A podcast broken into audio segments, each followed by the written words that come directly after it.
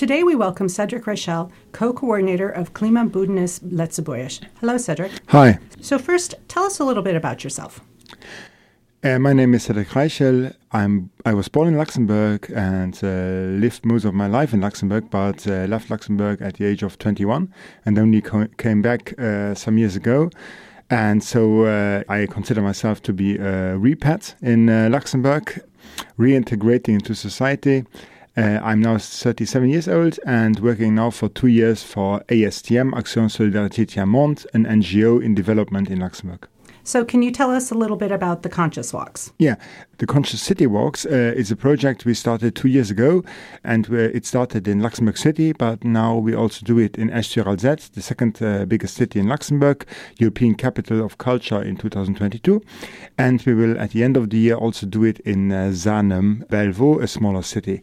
The Conscious City Walk Luxembourg comes from the idea of sustainable walks, which also exist in big cities in all over Europe. It's to have different stations on different topics where we show the people the carbon footprint of our very extensive consumption lifestyle in Luxembourg, but we also show alternatives. So it's a guided walk. People don't get an app, but we really do still have guides. So you hear voices, you do activities, and you meet other people. And at the same time, you discover corners of the city which you wouldn't discover having a normal tourist guides.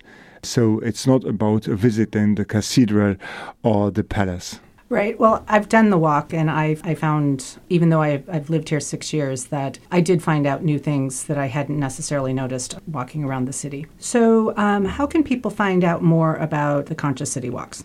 Yeah, the Conscious City Walks, usually we don't offer it the whole year, but it's seasonal. So we will now have 3 Saturdays in June where we will offer them here in Luxembourg City. They are for free, of course. So they start on Saturdays at 10 and 10:30. We offer them in different languages, German, English and French.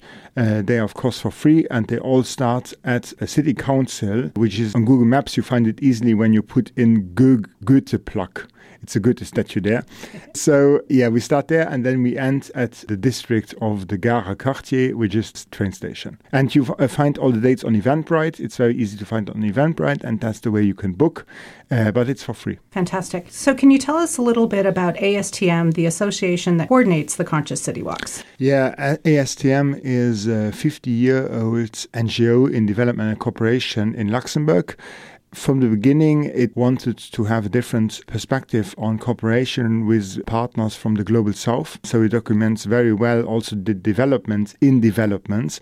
And ASTM was from the beginning one of the two coordinators of the Klimabündnis Luxembourg.